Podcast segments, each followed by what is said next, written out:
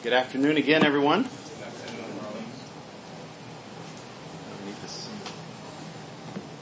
Great to see everybody and to be together once more. Let's turn to 2 Peter chapter 1.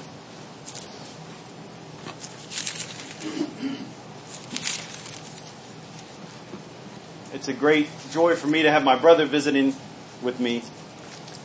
And uh, he travels the world over, so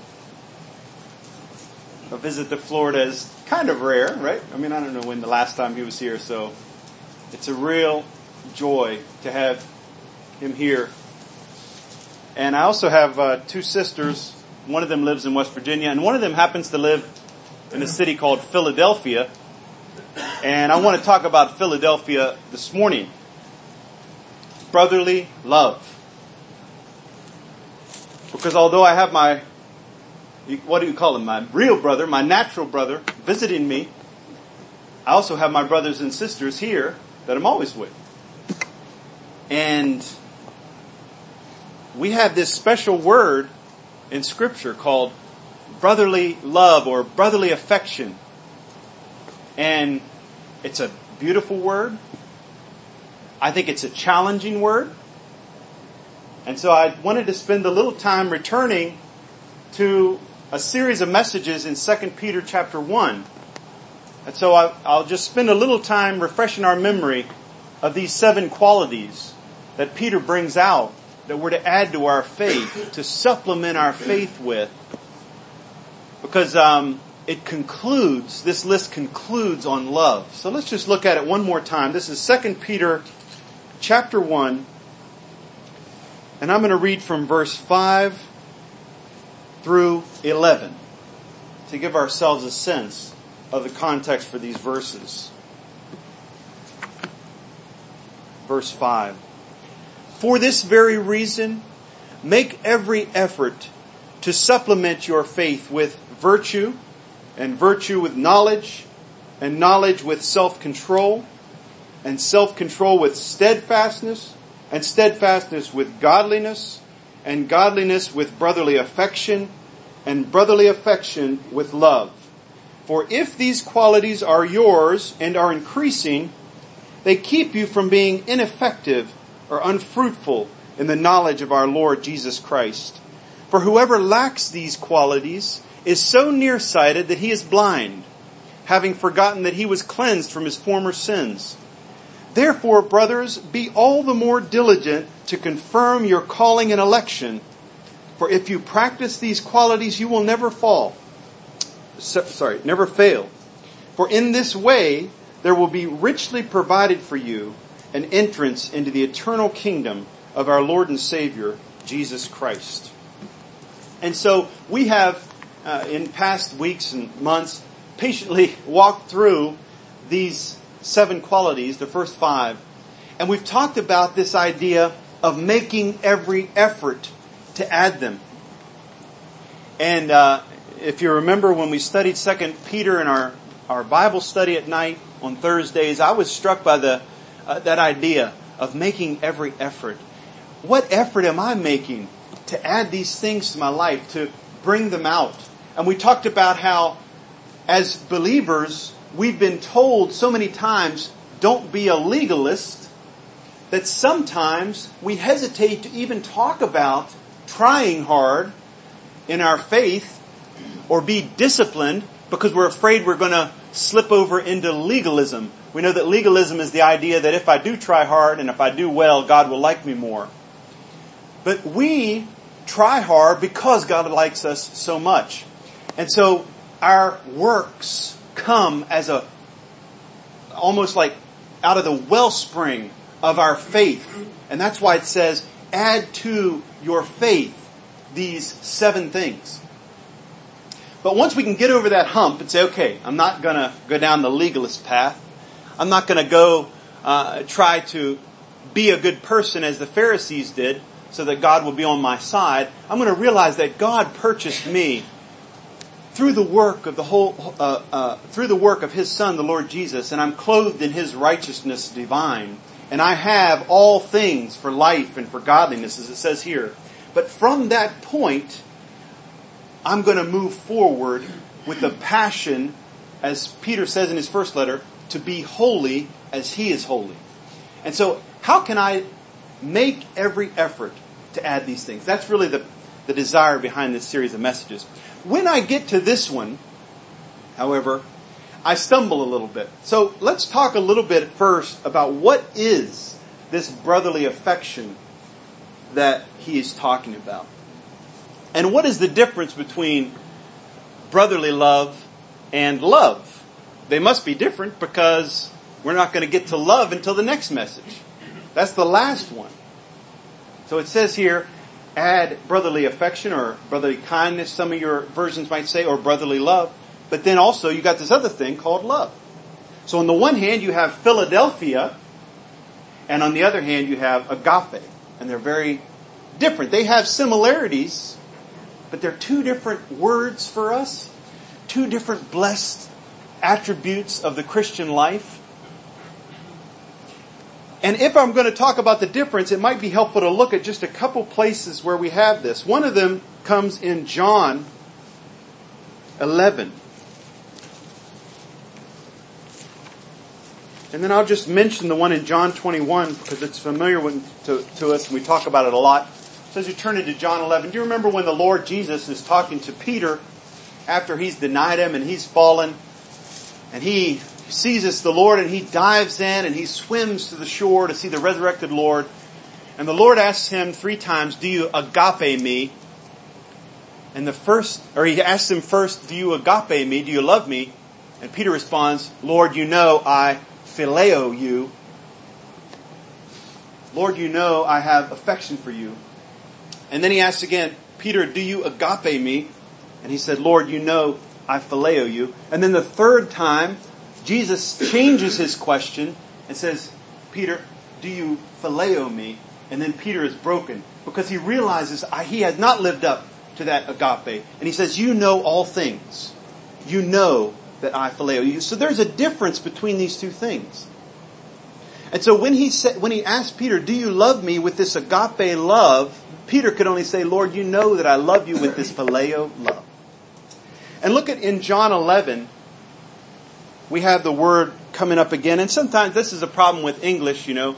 Um, we don't have these different words for love, so sometimes we can get tripped up as we're reading. And in John 11, um, verse 3, I believe, we know the sisters of Lazarus send a message to him and said, Lord, the one you love is sick. Right? Phileo. They appeal to this phileo love. And then it says in verse 5, now Jesus loved Martha and her sister and Lazarus, and that's agape. It's different. So we may think, well, what's the difference? But I think there's a difference. They appeal, Lord, the one you love is sick, phileo. It says, he loved them, agape. And then one more time in verse 34, if you remember that Jesus wept, actually verse 35, and then in verse 36, the Jews said, see how he loved him, phileo.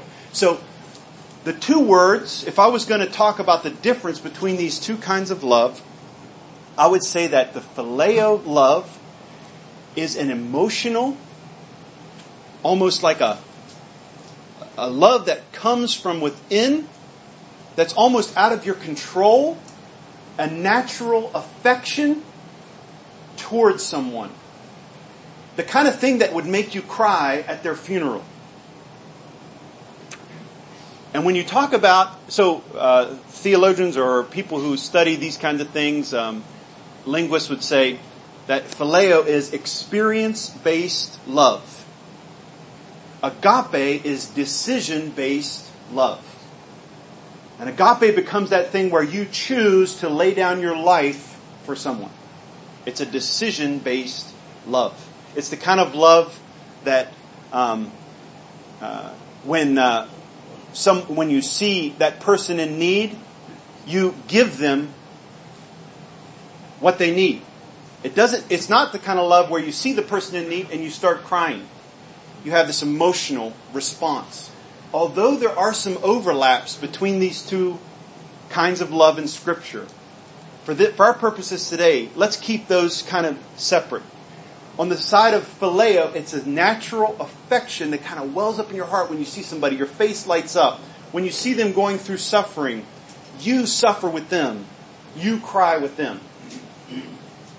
Agape, on the other hand, is a servant love. It's a dying love.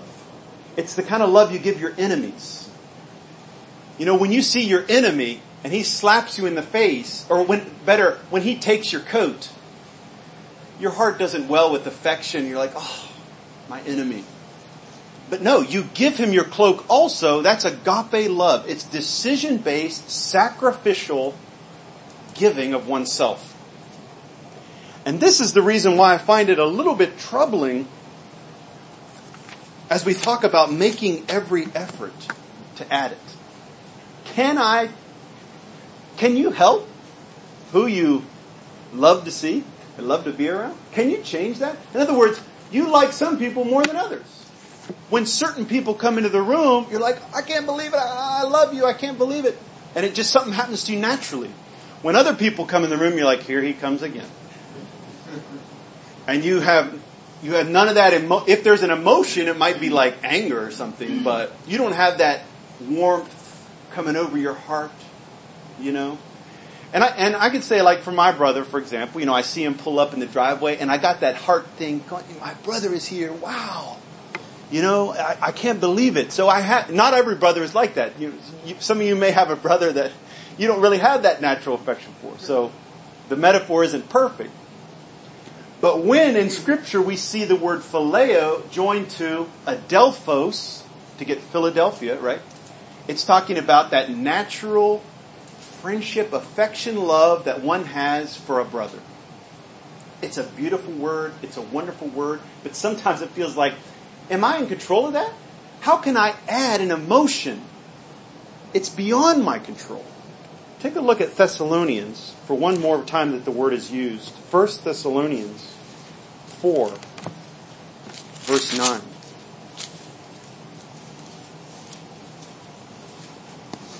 And this is another interesting place where you get both words in the same verse. 1 Thessalonians 4, verse 9.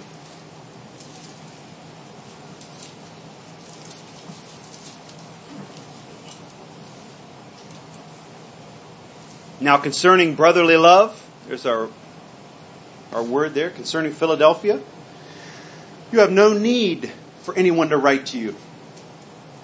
But then it goes on to say, for you yourselves have been taught by God to love one another, agape. For that indeed is what you are doing to all the brothers throughout Macedonia. But we urge you brothers, do this more and more, etc. There you have the two words there. It's almost like he's saying, when it comes to Philadelphia, that brotherly affection, you don't need anyone to write you because you have that. But love one another, agape, more and more. Lay down your lives for the brothers. So, to flip back to our Peter passage, if we indeed feel the sense of urgency that he has when he says, make every effort, giving all diligence, and when he says in verse 10, therefore brothers, be all the more diligent to confirm your calling and election, to make your calling and election sure.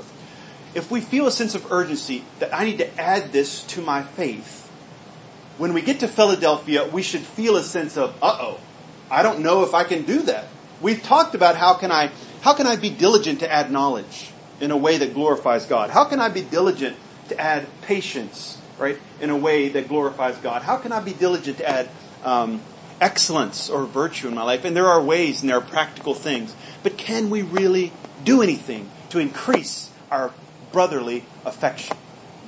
I have been in churches before where I didn't feel a lot of Philadelphia for the brothers and sisters there.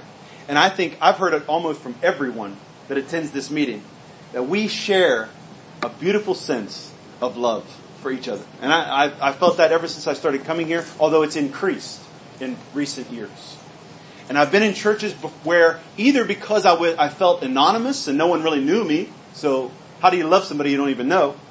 Or where they, I could feel there was a lot of tension. There wasn't that kind of sense of affection. But thank God, we do have brotherly love for each other, but we need to add it.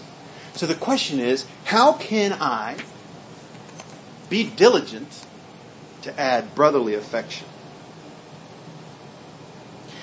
So the word itself comes from womb, from the womb. Adelphos, Delphos is a womb. So it's the natural affection you have for someone for your own womb. And this takes me to the story of Joseph. So before getting into maybe some practical applications and maybe I want you to worry a little bit first. I want you to feel the necessity of, you know, this is kind of bothering me because I really don't like certain people. And I don't have that natural quickening of love. How can I help it? But I think God has given us a way. And I think He has called us to grow in brotherly love for each other. He says in Romans, love one another with brotherly affection. It's a command. He's commanding an emotion. He's commanding you to feel an emotion toward your brothers and sisters in Christ.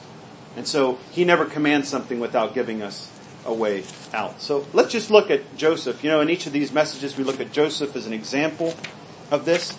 But when we see Joseph in Genesis chapter, um, just for the sake of time, let's look at Genesis 43. You know, Joseph is an amazing story to think about brotherhood and to think about brotherly love.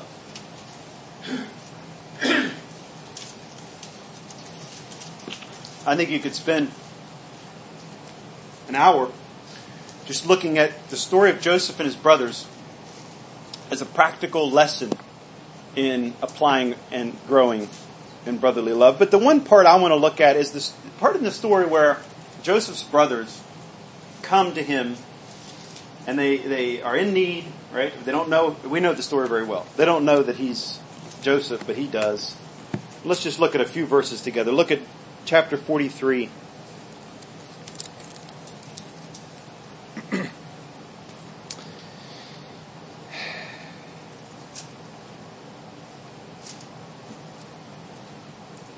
Well, just because I don't have time to read the whole story. So we know that they come and they say, uh,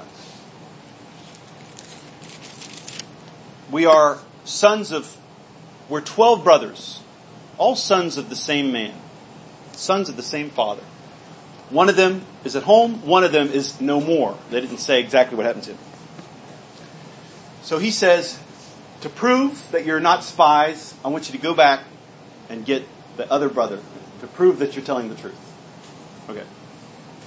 Isn't that interesting? Sons of one man. But you know, they're not sons of one woman, are they? In other words, they don't come from the same womb.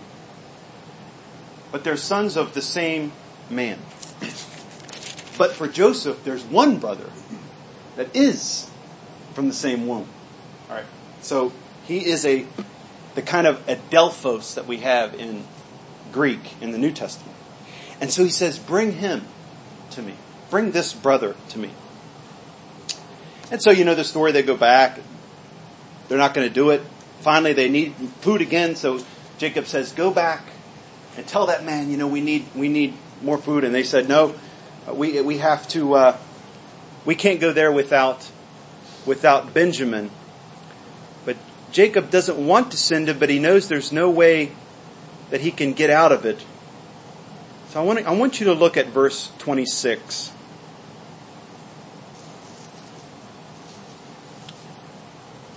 You know, they come and he gets the money and then Joseph puts the, uh, the money back in their sacks, or the, uh, he puts the silver cup in Benjamin's sack and there's, there's great grief.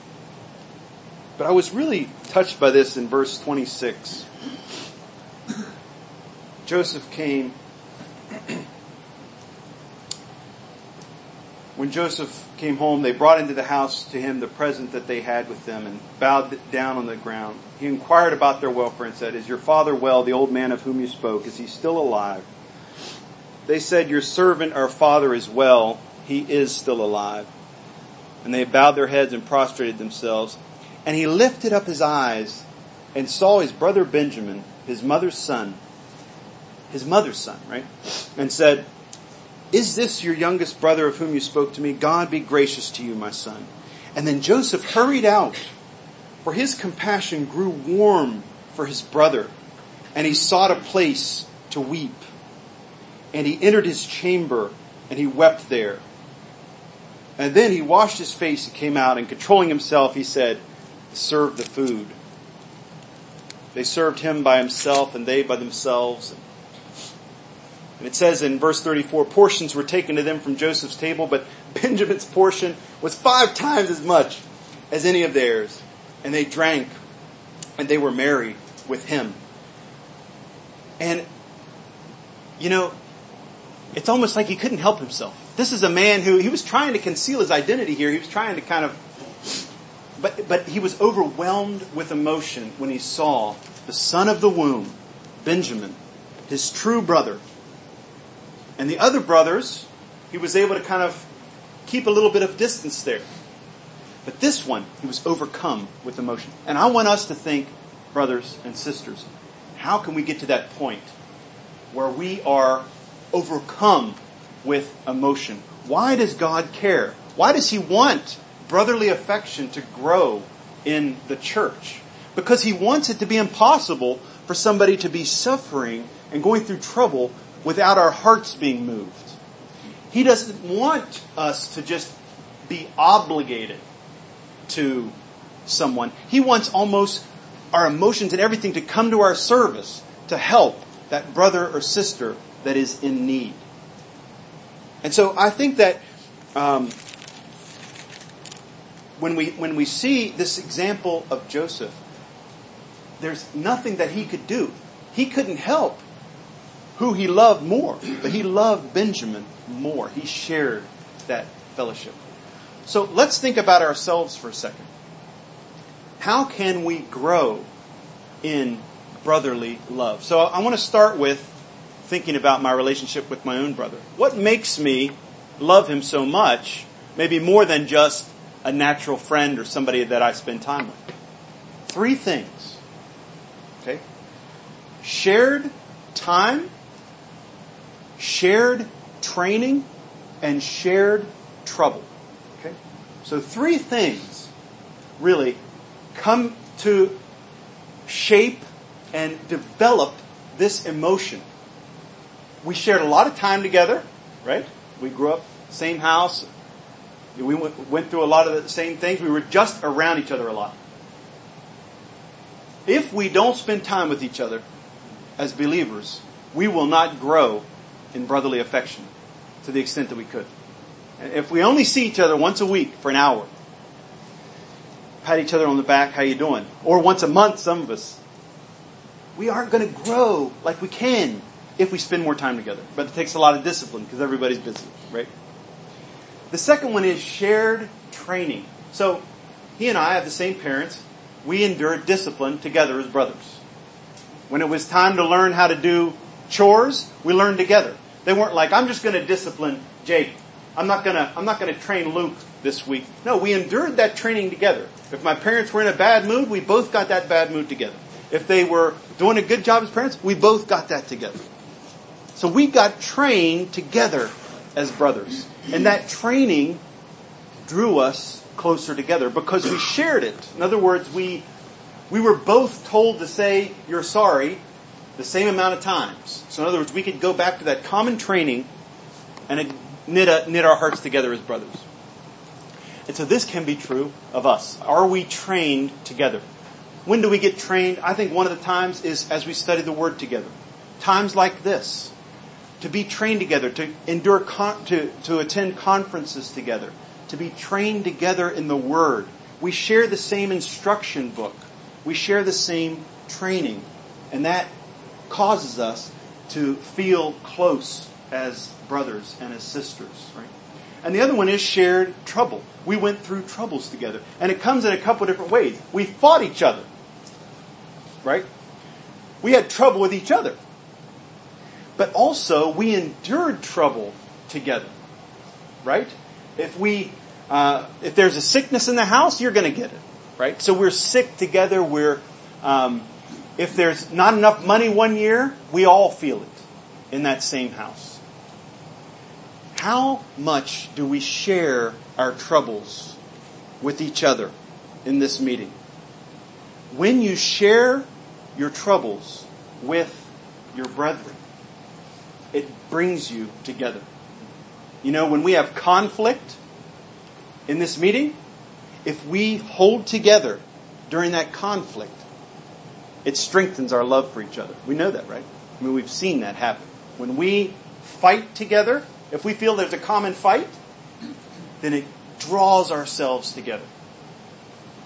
So, as I close, I want to think about two other situations where you have shared time, shared training, and shared trouble. The military and prison. In the one situation, in the military, and I'm sure Jake could tell you more about that than me. I've never actually served in the military. But there is a great closeness that grows to where you start to call the guys in your, what do you call it? Platoon. You start to feel like they're your brothers. Isn't that true? I'm not making it up. He says that sometimes. He felt like they're my brothers. Jail, however, I have seen not a lot of Philadelphia. There's not a lot of this feeling, these are my brothers. But both situations, they're sharing time together, they're sharing training, and they're sharing trouble. What's the difference? Because you can have some churches where the relationships are a lot like that infantry unit or that platoon where there's this close bond of family love developing. You can have other churches which are a little more like the jail, where there's a sense like, that's my bread. Get away from me. and there's this like animosity even growing. So what can be the difference? Think about it. Think about it. I think the main difference is, there's a couple differences. One of them is, if you were to ask anyone in that platoon, say they're fighting out somewhere in Afghanistan or something, you came out and you interviewed each one, why are you here? All of the answers would be similar. We have a shared goal. We have a shared commander. We have a shared sense of purpose. We're here for the same reason. The same person sent us here. We're in it together. Wouldn't they? Uh, they, they would say that. One reason I'm here is because my, my commander told me to be here. My captain told me to be here, so I just go where he tells me to go. So that's a shared commander. I could say I'm here because I'm fighting for the freedom of the people of the United States. A shared sense of purpose, a shared goal. But whatever it is, it's going to be something they share.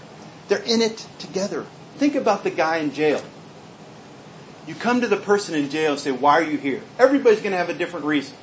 Oh, the government's against me. I was caught red-handed. I stole a hundred bucks from somebody. I smoke a lot of uh, marijuana. Everyone's got their own reason. Think about their goals. When are you going to get out of here? How are you going to get out of here? You ask the platoon, every person's going to say, when the battle's over, we're going home. And we're all going together. It's not going to be like, I'll see you later. You know, one guy goes home, he's like, I think I'm going to stay for a while. I've got my own battles to fight. That's not how it works. It's a shared sense of purpose, a shared goal, and they all go home together. In jail, some guys here one day, gone the next. Some guy's court date comes through, he's gone. Another guy stays there months and months. In the church, we need to do all that we can to cultivate the platoon mentality and to shy away from the jail mentality. How? We need to get rid of the individualistic strain of thought that comes to our minds. I'm not in it by myself. There is no such thing as lone wolf Christianity. If I'm going through some kind of trouble, I need all my brothers and sisters to go through with it together. I'm not just here for, I'm not doing time. Think about a guy in jail. I'm doing my time, you're doing yours. You do your time alone in jail. But in a platoon, you're doing it together. We're doing this six month stint together. And I think that if we, it's a mental thing, but I think that it can require a certain amount of discipline. To take each of those things, the time we spend together, the training that we receive, and even the trouble that we endure, and to view it as this is something that we are doing together, I think it can grow our Philadelphia for each other. That brotherly love, that heartwarming sensation that you get when so and so comes back and you haven't seen him for a couple of weeks. Let's not just throw up our hands and say, well, I just love who I love. I can't help it. The believer doesn't have that luxury or that crime. It's, it's really a shame if people do that, throwing up their hands and saying, well, I love who I love. We can grow in our affection, not just the sacrificial stuff. We'll get to that eventually. But even our affection for each other, we can grow. If we will keep those two metaphors in mind, the platoon and the jail, to strive for the one, feel a shared sense of purpose, a shared goal, and to shy away from the other, feeling like I'm in it myself. I'm in it on my own. I've got to take care of myself. I think that God can really grow these things in our personal experience and in our, our church and even more broadly as He sees fit. Amen. Amen.